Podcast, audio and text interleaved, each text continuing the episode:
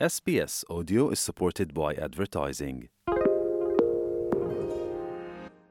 Vi ste uz SBS na hrvatskom jeziku, ja sam Bojana Klepač. Znanstvenici i kreatori javnih politika moraju početi hitno surađivati na ostvarenju globalnih ciljeva za održivi razvoj Ujedinjenih naroda do 2030. godine. Navodi se u izvješću neovisne skupine znanstvenika koju je imenovao glavni tajnik UN-a. Izvještaj navodi da se na globalnoj razini za sada ostvaruju samo dva podcilja od ukupno 36 koje su znanstvenici obradili, te da moramo temeljito preispitati svoj dosadašnji pristup ostvarenju ovih ciljeva ako želimo vidjeti bilo kakav napredak.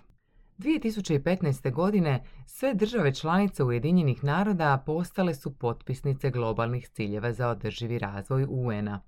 Globalni ciljevi održivog razvoja nastali su kao hitan poziv na akciju i postavili zajednički plan za mir i prosperitet ljudi i planete Zemlje do 2030. godine. Neki od 17 međusobno povezanih ciljeva su svijet bez siromaštva, zdravlje i blagostanje, kvalitetno obrazovanje, rodna ravnopravnost i pristupačna energija iz čistih izvora. Izvršni direktor Australskog vijeća za međunarodni razvoj Mark Purcell kaže da je značaj ovih ciljeva u tome što spajaju ciljeve razvoja ljudi i okoliša. There's 17 goals ranging from eliminating extreme poverty by 2030 to uh, tackling life below the water, cleaner oceans and sustainable uh,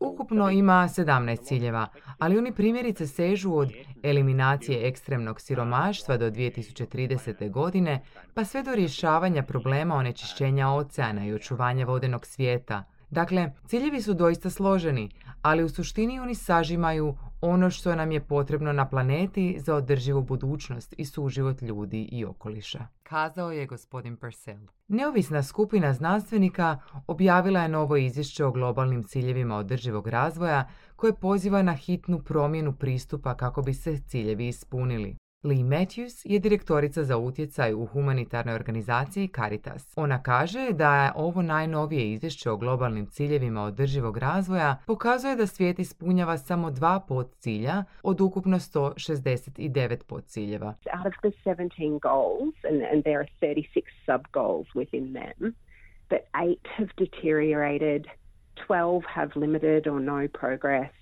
Dakle, ukupno ima 17 glavnih ciljeva, a znanstvenici su obradili njih 36. Za osam od tih podciljeva stanje se pogoršalo, dok njih 12 ima slab ili gotovo nikakav napredak. Za njih 14 postoji napredak, ali je potrebno ubrzanje da bismo bili na pravom putu. Samo je za dva podcilja ostvaren napredak i to su korištenje interneta i mobilna povezanost. Rekla je gospođa Matthews. Gospođa Matthews kaže da izvješće jasno pokazuje koliko je situacija zapravo loša.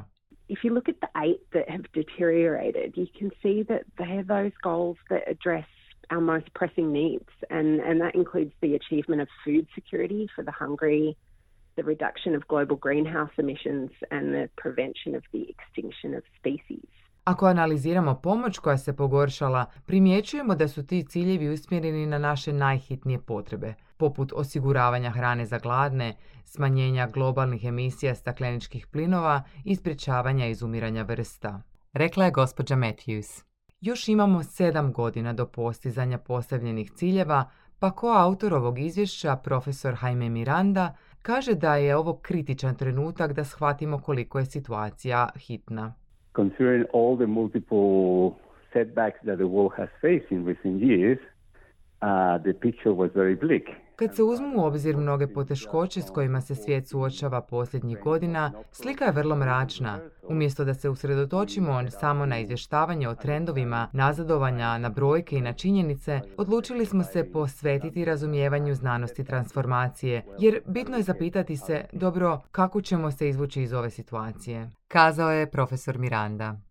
Profesor Miranda kaže da je jedan od ključnih problema koji ograničavaju napredak sagledavanje svakog od ciljeva kao da postoje u izolaciji jedan od drugog. Ako želimo promijeniti situaciju, političari i svi kreatori javnih politika moraju početi razmišljati o ovim ciljevima kao međusobno povezanima. And we're inviting people to think and to uh, press for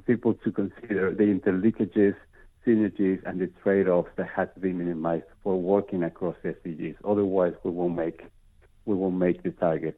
Pozivamo ljude da razmišljaju i potiču druge da razmotre povezanost, sinergije i kompromise koji postoje pri radu na ispunjavanju ovih ciljeva. Inače nećemo ispuniti postavljene ciljeve. Ciljevi održivog razvoja najbolje su osiguranje koje ovaj planet ima u vezi s održivošću, pa je stoga važno da što prije ostvarimo napredak prema njihovom ispunjenju.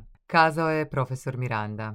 Nedavno je australska vlada objavila novu javnu politiku za međunarodni razvoj, koja služi kao vodič za razvojni program Australije, koji podržava mirnu, stabilnu i prosperitetnu budućnost Australije i cijele regije. Gospodin Purcell navodi da politika pokazuje kako vlada uzima u obzir globalne ciljeve održivog razvoja pri postavljanju vlastitih ciljeva.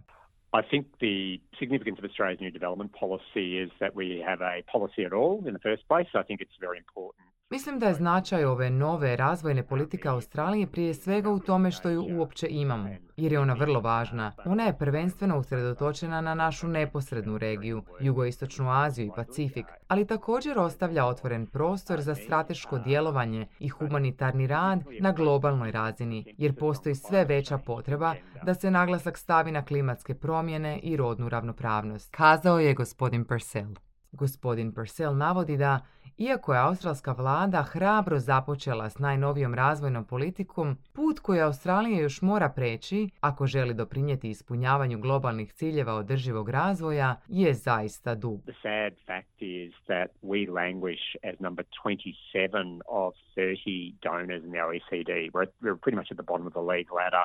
Tužno je što se Australija nalazi na 27. mjestu od 30 donatora u Organizaciji za ekonomsku suradnju i razvoj. Gotovo na dnu ljestvice. Mislim da bismo od ove vlade trebali očekivati da se Australija u narednim godinama podigne na sredinu ljestvice, te odigra onu ulogu koja je proporcionalna s veličinom našeg gospodarstva. Mi smo 13. na svijetu po veličini ekonomije. Stoga smatram da možemo biti puno bolji na ovoj ljestvici no što smo sada kada smo pri dnu zaključuje gospodin Purcell.